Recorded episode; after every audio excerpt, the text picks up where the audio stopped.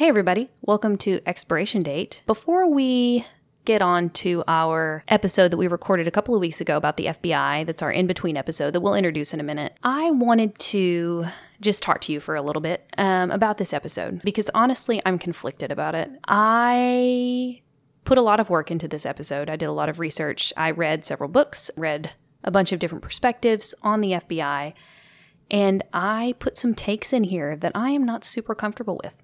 So I want you, as a listener, I've listened to this episode probably five times, just kind of trying to figure out how I feel about what I said. And I want you to do something for me. If you are a member of a marginalized community, and I mean that in the American sense, if you're a member of one of the marginalized communities that we discuss in this episode, and I say something that is off to you or that you hear and you think, ugh, I don't like that. I don't like the way she said that. I think her take is wrong. I would love for you to tell me, to reach out to me, because I say some things in here that I've not heard elsewhere because I'm kind of trying to parse out where our show feels about this issue because it's complex, it's complicated, it's dense, and it's been going on for decades. And so I am completely comfortable being wrong about some of this stuff. If you're a member of a marginalized community and you hear something that is off to you, or you wish I'd said something differently, please reach out to us and let me know. And I would love to say it on the podcast if you're comfortable with that. Um, I don't have to say your name. I don't have to say your exact words. We can go back and forth on that. Second thing is, I want to put a trigger warning on this episode. We talk about mistreatment of the LGBTQIA community, and we talk about mistreatment of Black and Brown and Indigenous peoples, and we talk about law enforcement surveilling and hurting people with the power of the state behind them. And so, if any of that makes you uncomfortable, um, like I said, this episode is kind of an in between between our two seasons. And if you want to hold off and wait until we get into the military industrial complex this season, skipping this episode will not detract from that too much if it's going to make you uncomfortable. Thanks, friends. So today is not a regular episode, right, David? Right. Well, would you call it a bonus episode? I'll call it a bonus, or just a maybe a bridge episode between season one and season two. Today, we're going to talk brief, very, very briefly, and very, very surface level about the history of the FBI, how it was founded, what it was founded to do, and what it has done. And we're going to kind of go through that chronologically, and we're going to spend a lot of time in the past. And everybody says, Well, I want to know what's going on right now. And um, we'll get to why we're focusing so much on the past later, but it's important to do. Welcome to Expiration Date. I'm David. I'm Michelle. We're happy to have you. So,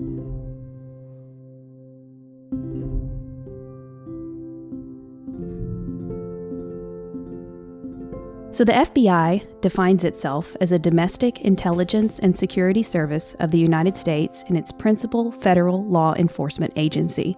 Like the CIA, it is a member of the intelligence community, but unlike the CIA, it is focused mainly on domestic issues.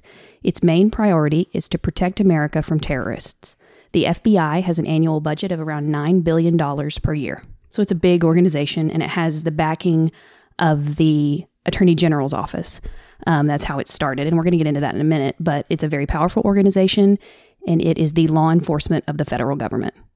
So we're going to go back to the early 1900s um, and brush up on a little history. Um, McKinley is assassinated and Teddy Roosevelt takes office. Though more progressive than his predecessor, Teddy Roosevelt is big on law and order, um, and he is very nervous about the rise of organized crime and corruption. And as World War I looms, the fear of leftists and progressive organizations are lumped together with these other fears. So Teddy Roosevelt has an old friend, Charles Bonaparte. Yes, mm. he is related to Napoleon. He's his grandnephew that he appoints as his Attorney General. The new Attorney General advocates for the need of a federal force that has the backing of the Attorney General's office. After some infighting with Congress, borrowing agents from the Secret Service, and some other complicated things that we're not going to get into. In 1908, he starts his own, yet unnamed agency of some 30 odd agents that will act as a Secret Service and federal police force. The next Attorney General named it the Bureau of Investigation in 1909. It mainly dealt with labor and civil rights cases and white collar crime. For now, we're going to skip over what the FBI did in South and Central America during the World Wars. While the world was watching Europe, there was a lot of activity in Central and South America that had to do with the CIA and the FBI. And we're going to skip over that for now. We're going to touch on that in a later episode. So, right now, we're going to focus on what this organization did domestically. During the full blown Red Scare after World War I, America saw what this organization could really become. Attorney General Mitchell Palmer put young Justice Bureau lawyer J. Edgar Hoover as the head of his program to round up leftists, communists, unionists, and other left wing organizations. This led to the Bureau's first big scandal as thousands of people were illegally targeted, surveilled, and terrorized by the organization. This scandal is what's known as the Palmer Raids, and it really kind of defines the beginning of the organization's interaction with the public at large. Hmm. And I really, the one thing I want you to pick up on right here is that in the beginning, it was specifically stated the Bureau of Investigation was specifically designed to undermine left wing organizations. It's a, that's written down. Yes. Oh wow. They were very explicit and very clear about that. Doesn't seem very Yeah. And if you want to go, I mean, and this, I, I mean, I pulled this from Wikipedia and the FBI's website. Oh wow. So if you want to go read the FBI's mission statement about how the Bureau of Investigation started, it ages about like milk. It's pretty bad. it's uh it's uh yeah, it's pretty bad. They talk about how they're there to prevent anything happening to the ruling class, to keep power out of the hands of the common man. It's pretty explicit. And this has evolved over time, right, to what it is today. Well, y- yes, but it just to be clear, it did start out that way, and Right. it has consistently been that way from the beginning for the hmm. last century. Well, over a century, I guess. This led to the Bureau's first big scandal as thousands of people were illegally targeted and surveilled by the organization. This is what is known as the Palmer Raids. During its first few years, the Bureau went through several directors, but it was in 1924 that J. Edgar Hoover was appointed as the director of the BOI, and that's where things really start to take off. Hoover was the director through early Prohibition and organized crime years. In 1935, the agency became an independent organization within the Justice Department and was renamed the Federal Bureau of Investigation. J. Edgar Hoover still holds the record for the longest serving director of the FBI. He served from 1924 until his death in 1972. He served as director for eight days shy of 48 years, putting him as the founding father and really in his own category for influence on the department. The next closest is Robert Mueller with 12 years, and no other directors break 10 years. Wasn't he president? Mueller? Hoover. Hoover. No, sorry, it's super. I should have I should have clarified that. That's very confusing. J. Edgar Hoover was the director of the FBI FBI, and Herbert Hoover was a president, and they were simultaneous. So a lot of people think they're related, but they're not related. now the Roosevelts, Never realized that. they're not related. It's weird. The Roosevelts are related, Okay. and like the Bushes, obviously are related, but the Hoovers were not related. So there was a Hoover in the presidency, and J. Edgar Hoover ran the FBI for just shy of 40 years. Yes, and Hoover was president while J. Edgar Hoover was director of the FBI. Right. So it led to a lot of confusion. I wonder if there was any like power dynamics that kind of bled into each other between the FBI and then the presidency. It did.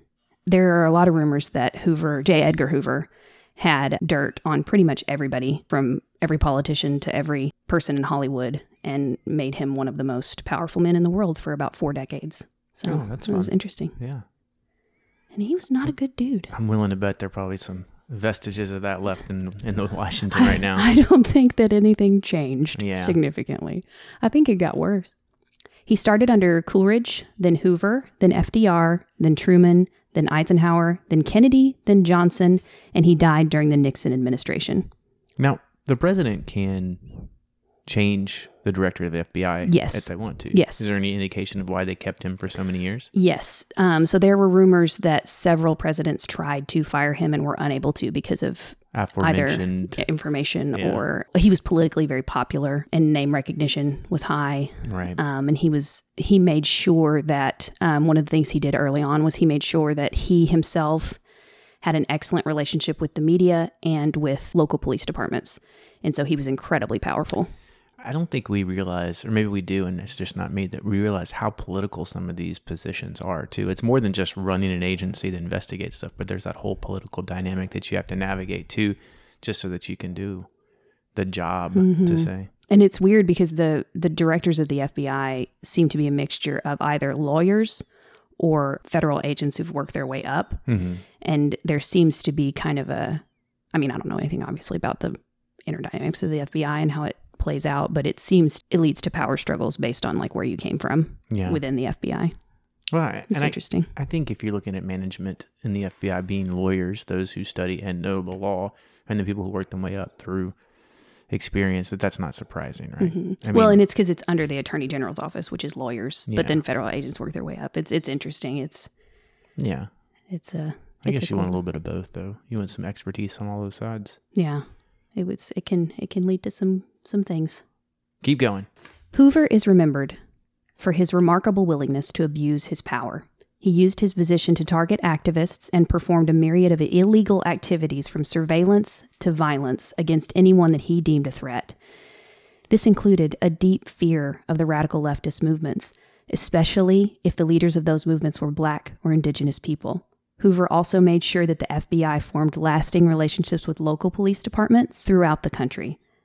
As we discussed in season one, as the prison industrial complex exploded after World War II, the same thing happened to the FBI. A lot of people like to romanticize the early relationship between the FBI and organized crime, but you really cannot do that. Hoover denied the existence of organized crime as a problem throughout the 30s and 40s, despite overwhelming evidence that it was an issue. And we'll bring this up again in the rumors section when we talk about rumors about Hoover.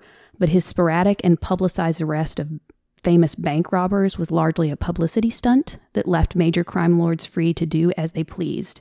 It wasn't until 1957 that he began to take organized crime seriously, and it is an undisputed fact that his main concerns were the progressives, racial minorities, and the gay community. This led to the illegal surveillance and interference by the FBI into tens of thousands of people deemed as subversive. There are some wild stories that we don't have time to get into as far as the FBI having clashes with rock stars and activists, but if you want to talk more about that, reach out to me. I think it's an interesting comment on how culture has changed over the years too. So, especially by people in power. So the people at power at the time identified minorities, homosexuals, and other stuff mm. as threats to security, right? Mhm. I think it was their understanding of that. But as we change, as culture grows and things become a little bit more I don't know, acceptable in that way, that that's no longer seen as that too. I think what what you're putting out or what you're getting to is the fact that it's it, it doesn't seem to be something created to protect everyone. It just seemed to kind of like perpetuate this control of power of a certain group. Yes. Yeah. Yeah, the formation, at least the way that I'm reading it, and somebody who's an expert maybe may come to a different conclusion, but to me, this is an entirely reactionary organization. This was a reaction to labor organizers. It was a reaction to civil rights organizers that were trying to come out of the like severe Reformation antebellum South, the severe rules of Jim Crow and the antebellum South. And I think that to look at it any other way is a mistake Hmm. and naive. I think Mhm. it's naive to think because even so, like you see all these movies that are about like the FBI combating prohibitionists and organized crime, and like that's just ahistorical. It didn't happen. Mm-hmm. And you mean like Kevin Costner didn't really arrest Al Capone? Are you Well, telling me this? I think he did, but it was much later. I'm not sure that it was actually Kevin Costner, but it might have been. Uh, Um, I don't, I'm not sure on that, but in he- my mind, it's always you, Kevin. It's always you. but Hoover himself did openly and vehemently deny that organized crime was a real problem until the 50s. Hmm. And there's we'll get when we'll get into more of that during the rumors section as to why he might have done that. Um, but he had his reasons. And I would say politically reactionary policies and procedures are nothing new. It's just it's it's something that needs to be re-examined at different stages to make sure that it's still keeping up that intended purpose. As you said, like it was founded for this reason to keep the ruling class in there. And I think we as the majority now need to go, I don't know, maybe we should change this a little bit. Yeah. And there there were some good things about the FBI initially and still today. They're you know, they do a lot of work with human trafficking where they try you know, and stop it to some extent. Um, as a lot of people know, people got obsessed with that podcast about the Larry Nassar case hmm um, that NPR did, what I, which I listened to and thought that it was good. But in the nine episodes that they cover, they make no mention of the fact that like hundreds of girls testified to the FBI before he was arrested, and the FBI basically covered it up and said it was going to be bad for the image of the United States gymnastics team for him to get arrested, and he continued to abuse girls after that. And so it's like, There's some harm there, you know, some I mean, moral incongruence. yeah. And so even if they do happen to stop some human trafficking, I would be hesitant to attribute a moral compass to the FBI. Hmm. And you might get some agents, like like we talked about with cops, like there might be some individuals that have a moral compass, but that would be hard to maintain in what this is supposed to do. I think we need to be careful about confusing individual moral compasses with that of a, as you would call it, a complex or a you know machine, an Mhm. industry, uh, uh, organization. right? Exactly. Yeah. You do have to be careful with that. The surveillance increased to illegal wiretapping during World War II that caused a nationwide scandal. After the war, Hoover had planned to launch the FBI into a global powerhouse, moving into Latin America and growing its influence domestically. This was slightly dampered by the Truman administration, but we'll get more into that in a different episode. And now I'm going to introduce you to a new word, the word COINTELPRO, which is an abbreviation for counterintelligence programming. This program ran from 1956 to 1971 and was directly overseen by Hoover himself. And a lot of people were like, well, what does COINTELPRO mean? It means that the FBI gave themselves license to secretly subvert certain political groups, and they would do anything and everything to neutralize leaders that they saw as subversive or dangerous. Anything and everything. Anything and everything. Whether that was killing them, planting evidence on them to get them arrested for false crimes, whether that was um, releasing something to the press that could be seen as shaming to them, anything to neutralize them. And this, again, this is explicit and written out. I have the memos linked from the FBI website. You can just go through and read all this stuff. And the vast majority of the groups that they targeted were indigenous people groups, people of color, leftist and progressive groups, especially if those groups tried to help marginalized communities. There were some initially white nationalist groups that came after the program's inception that was 100% targeted at progressive movements.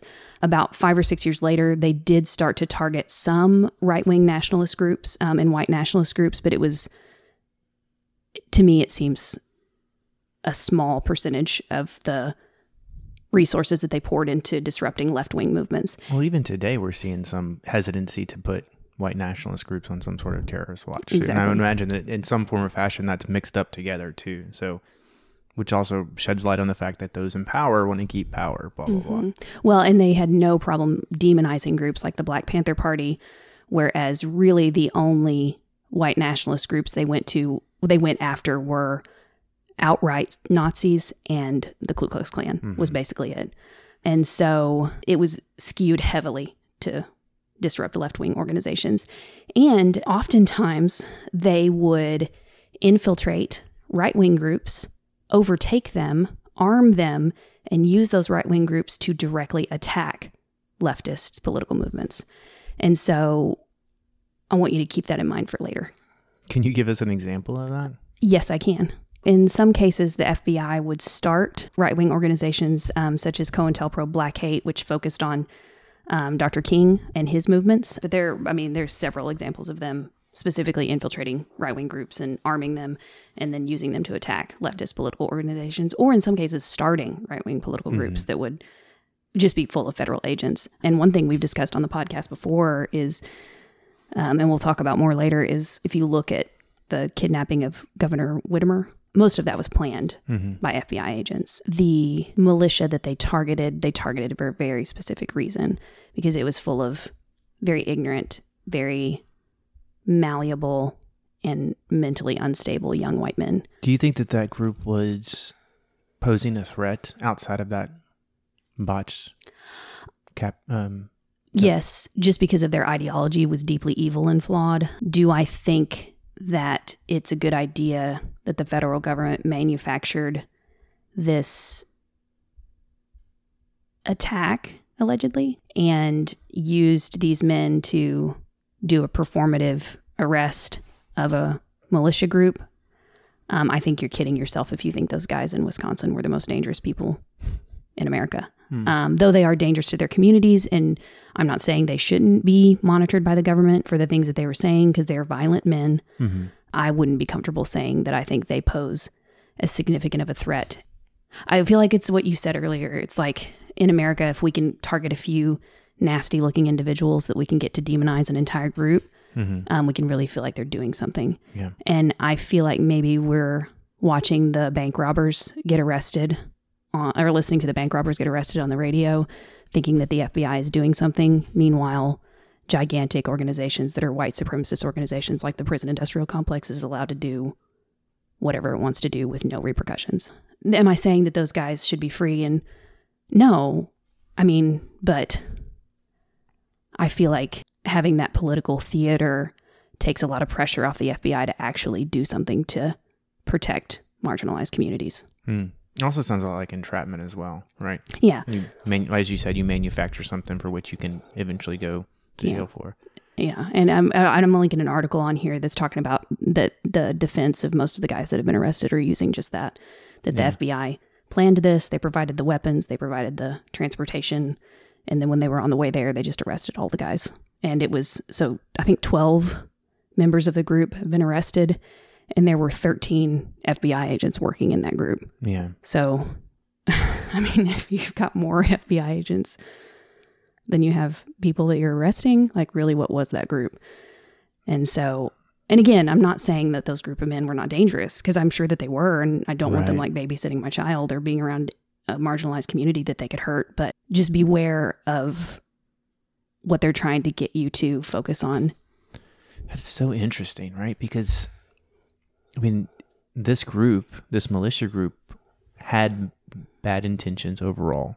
I would Mhm. say, you know, as you said, they were not great people who had some just mean intentions, but yet, I don't know, like how do you, how do you get them without get without making something, without creating something that would get them in trouble? And you know, we all know these situations are happening. Look at season one and all the policing stuff that we talked Mhm. about, the broken glass, broken windows policing. That's an Mhm. example of that too, Mhm. right? And so, is it right? I mean, I don't know. I guess people can justify, well, if they do this, then they're preventing the chance of maybe them doing something that we couldn't control or that it couldn't happen, right? And so, if they have this opportunity, they can go out and hurt, or kill some other person, but yet they get them into doing that. It prevents that from happening. But is that right to those people? And I think a lot of it comes down to the fact that we just don't believe people outside of our own families, ourselves, and our tribe have worth, and that in of itself is a problem. Yeah. And I think too that one thing we don't realize is that the corporate media that like CNN, NBC, MSNBC, and Fox News um, have very close ties with the FBI, which was which was originated by Hoover himself. He made sure that he had very close ties with the media, and that continues to today. And so, if you're bombarded with stories about the FBI arresting white nationalists, um, when AOC gets on the TV and says, you know what, we really need to take white nationalist groups seriously, you say, well, look, we're, we're arresting these guys. And she's like, well, that's like the tip of the iceberg. Mm-hmm. And you're like, well, you're just not, you know, you can dismiss that. And when you see the FBI targeting citizen groups, it obscures the fact that they let the prison industrial complex lock up more black men than they did during the height of apartheid South Africa. And that's a state sanctioned activity and continues to execute innocent black men. And so it's like, yeah, they arrested the guys on their way to kidnap Governor Whitmer, but that's not good enough. I, Mhm. you need to do more. And they're just so so obsessed with their image, and started by Hoover himself, who was obsessed with his image. I just want people to understand that that tracks throughout the entire history of the organization. That they're very worried about image, and it's very important to them, and they will manufacture situations to solidify that. Yeah. And I wonder if that's because of the fissures of doubt. If you can put doubt into one thing, which, and I think this is kind of an important, important theme of what you're talking about here is that, you know, it's not always what you see. So if you, if it's not right here, where is it not right in other areas? And if Mhm. they can combat that, those fissures of doubt, then they can write their story and take what they need. Nuance is good, but remember to have it for other types of propaganda than just the ones that you're used to.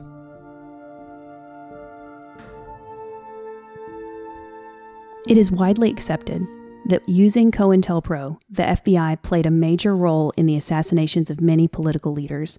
I can send you links to the documents and you can scroll through them. They would plant evidence, charge people with false crimes, infiltrate groups, and take over, then use those groups to attack other groups. COINTELPRO was responsible for the degradation and neutralization of so many leaders. The vast majority being on the left. It did use the program to infiltrate a small number of right wing organizations, but this is tainted by their willingness to use the right wing groups to provoke and carry out acts of violence directly targeting the left. More insidiously, this program worked to maintain poor conditions for poor working class people and people of color. For example, Fred Hampton had a food program that was wildly successful at feeding black children free breakfasts. And as they were working to get free health care for these children, the FBI dismantled and later played a major role in the assassination of Fred Hampton himself. This is not a conspiracy theory, it is well documented. Okay, and now we're going to get into some rumors about J. Edgar Hoover. And by rumors, I mean things that were not believed at the time but have later come out that are likely true um, but cannot be proven 100%. As we enter this section, I want you to hold off on forming any conclusions about the rumors about this man because we're going to talk about a little bit of nuance that we really need to hold on to with this stuff. So, some of the original rumors about why the Bureau of Investigation ignored organized crime early on is twofold. There is some evidence that they may have had some dirt on Hoover himself, maybe some information, maybe some pictures, we don't really know, and that Hoover uh, really liked to gamble and he had pretty significant gambling debts that he was trying to work out. Who knows? It seems to fit because he was really worried and impassioned about, about organized crime, but seemed to totally ignore the evidence that it was a problem. There were significant rumors that he had dirt on so many powerful people, everybody from everybody in Washington to everybody in Hollywood, that he was without a doubt one of the most powerful people in the country for several decades. I think even just the threat that you may have dirt on them could be just Yeah. as much as having dirt on them. Yeah, and we st- and you can see a lot of that, like just in things that he would publish to the press, like after somebody was assassinated or after somebody was targeted, just just blatantly homophobic and racist stuff that I mean is published days, in would it? yeah. Well, I mean, you'd have to put it under a dog whistle these days. hmm You can outright say it, um, like they could then, but okay. And so this is the part where we need to have just bear with me. There are significant rumors that Hoover himself was actually biracial and lived as a white man. Um, this is fairly established, and you can look through the genealogy records. A lot of people, and I can send you content on creators who, um, or people who will talk about this and go through the controversies on this, but it's pretty well documented that he might have been a biracial man living as a white man. And there are also many sources that he had an alleged relationship with his male secretary. We're going to talk more about his race and sexuality later. A lot of criticism we've gotten is that I don't say any good things. Uh, one good thing about Hoover is he did oppose the internment of the Japanese citizens during World War II. And I'm telling you that mainly to give you a timeline about how long this man was in power because he didn't die until the Nixon administration. So, but don't get too comfortable with him not imprisoning people during the Korean War. He wanted to suspend habeas corpus and arrest 12,000 citizens he deemed disloyal to the to the war. and thankfully Truman turned him down. We have talked a lot about what Hoover's FBI did. Let's talk about what they did not do. Over and over and over again, the FBI refused to go after white terrorists that targeted indigenous people and African Americans. The recordings of his arguments are pretty damning for him. He often refused to investigate obvious lynchings like Emmett Till and would publicly clash with civil rights leaders on these issues. It was obvious to me that his deep seated racism, his deep seated homophobia, and his deep seated fear of progressive organizations really set the tone for his legacy. Any good that came of his bureau is marred by his hyper focus on targeting the marginalized and those working to help marginalized communities. This is the central theme of the FBI. My own takeaway, as I have researched Hoover, is that much of the research falls into the obsession with his race and sexuality at the detriment of recognizing his whether internalized or externalized racism, homophobia, and targeting of marginalized communities. What I'm trying to say is if he was biracial and if he was homosexual, I see this a lot with when right wing politicians get ousted for having a relationship with a man and they're like a family values guy. Like, oh, it's always those methinks he doth protest too much, or it's a creative way of putting the onus back on people of color and the LGBTQIA community. So if we say Hoover was gay or if we say Hoover was biracial, which he very well may have been, I feel like you should really focus on what he did for those communities and what he did not do for those communities. He targeted those people, he hurt those people. And if he identified as those communities, I don't want it to be an excuse for you just to blame gay people and black people for their problems. Does that make sense?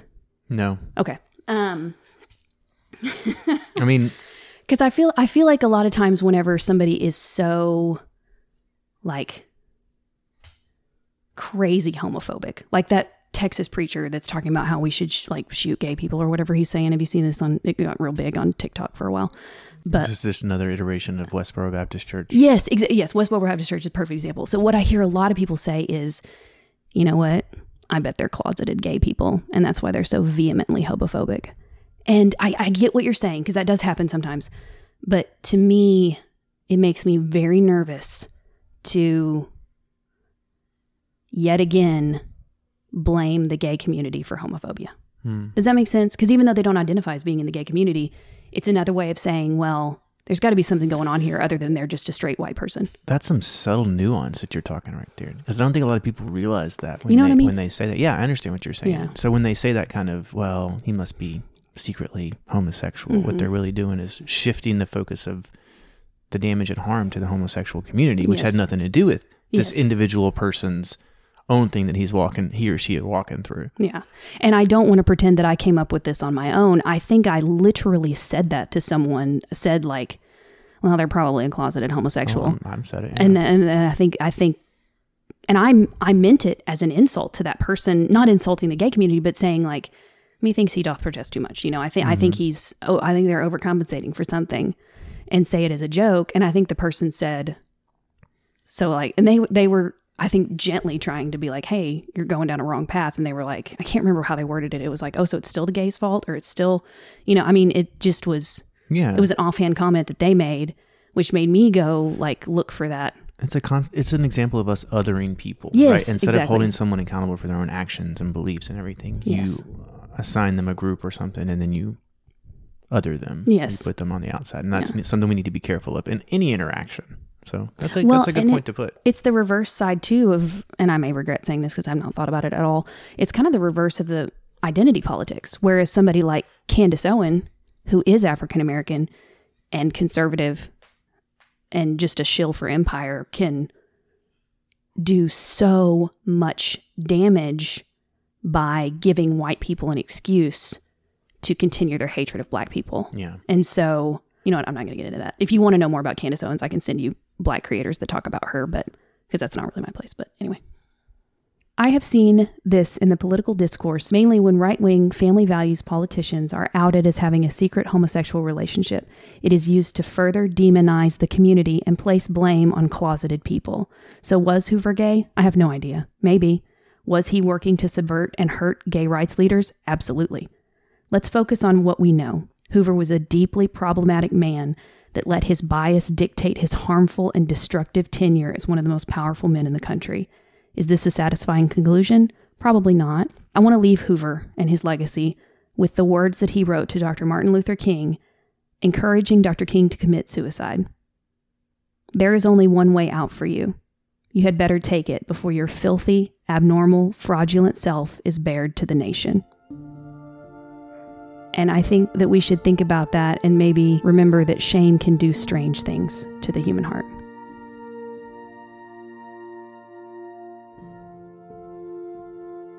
Since Hoover, the FBI has gotten much bigger and much more powerful. The directors of the FBI are 100% wealthy white men. And just to give you more of a timeline about where we are, Robert Mueller, which is another pretty recognizable FBI director name, was appointed director of the FBI the week before September 11th, 2001.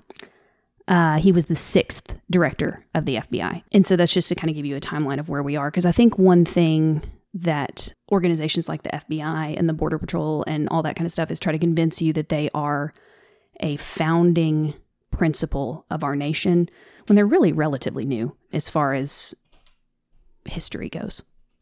yeah, and keeping in consideration the United States is only less than 300 years old. Yeah, so- exactly. And he was only the sixth director of the FBI. He testified before Congress as a staunch advocate, and I believe remains so today, of the Patriot Act. Uh, the Patriot Act, we're not going to get into it, but it's essentially carte blanche for the intelligence community to do what they want. A few takeaways to remember the FBI was explicitly founded to combat leftist political organization. Its attention to right wing extremists seems to me to be perfunctory and performative. For example, the kidnapping of governor of Michigan, I've linked the article that we kind of talked about earlier. And as we discussed in season one, when the FBI comes up with terror plots where there's no actual member of a terrorist organization involved at all, it is to maintain fear and increase their power and their budget. Okay, we're going to shift gears a little bit and talk about the hero worship of federal agents in the media. We kind of talked about this earlier, and I'm not specifically talking about just the news. I'm also talking about television shows that glorify the FBI, movies, television shows. Since Hoover, it was intended by intended by Hoover, where he worked to make sure that the FBI had a great relationship with the media and that they were always portrayed in a favorable light. So when journalists or actors or directors would do something that was derogatory towards the FBI, he made sure they retaliated. In many cases, the FBI is directly involved in funding the portrayal of their organization, and that continues today. Hoover went so far as to explicitly state that he wanted to hire tall, handsome, white Christian men as agents so that the Bureau would be more marketable. He wanted them to be free of physical defects. If we heard about this in any other country, we would recognize it for what it is propaganda to ensure the conservation of white supremacy, the patriarchy, and the ruling class. As far as what the FBI is doing now, aside from organizing media coverage and terror plots and ensuring that they have unbelievable access to the citizens of this country, do you really think any of this stopped? Do you really think the organization has changed that much? They still often refuse to get involved in clear cases of local corruption that have resulted in violence against marginalized communities, for example, Marquise Martin, Line 3 violence, the attempted lynching of Vauhxx Booker, the countless deaths of unarmed people at the hands of local police departments. Again, you can't always focus on what they're doing, you also have to focus on what they're not doing, and their inaction speaks volumes.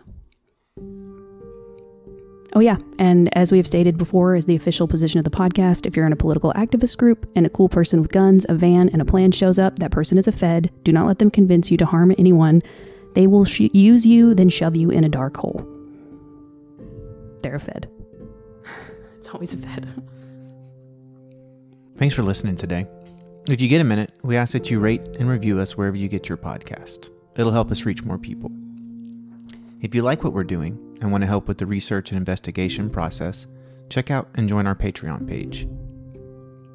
For as little as $5 a month, you can join others and get raw recordings, behind episode notes, and special releases not available to the public. You can find us at patreon.com slash expiration date.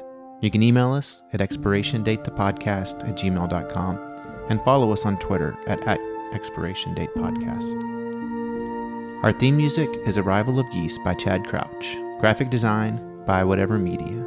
This episode was written by Michelle Swope, edited and produced by David McCormick. Subscribe to the podcast to be notified when season two starts and the episodes are released. Thanks.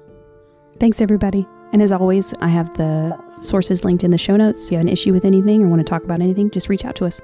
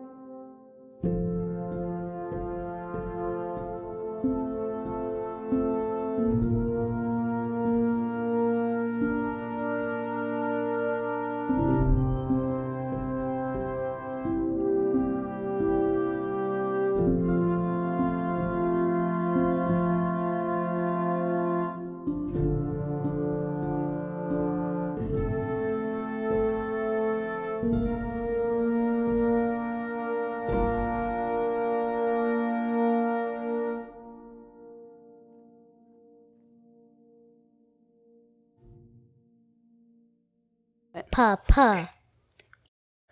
Yes? I would love for you to tell me what you know about the FBI. All I know is they say FBI open up. FBI. Where'd you learn that?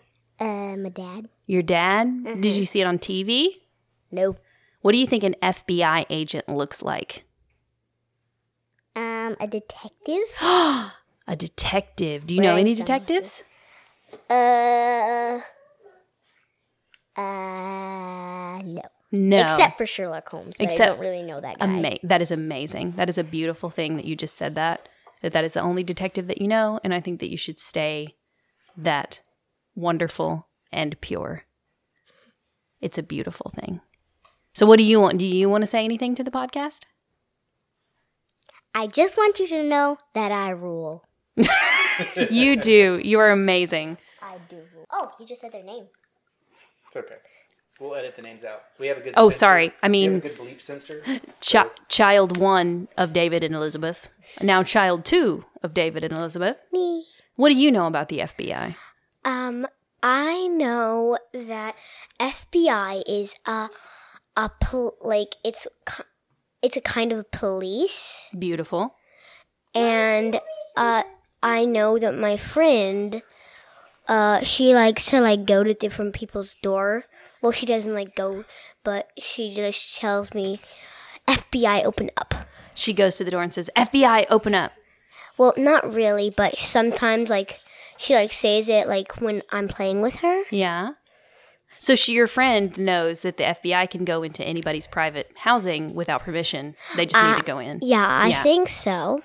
That's yeah. see, Patriot Act. that's that is a beautiful thing and uniquely American. So Yeah, cause like if they if it they like do pretty severe stuff, I think. So they do great job. So you two know so much. You might not even need to listen to the rest of the episode.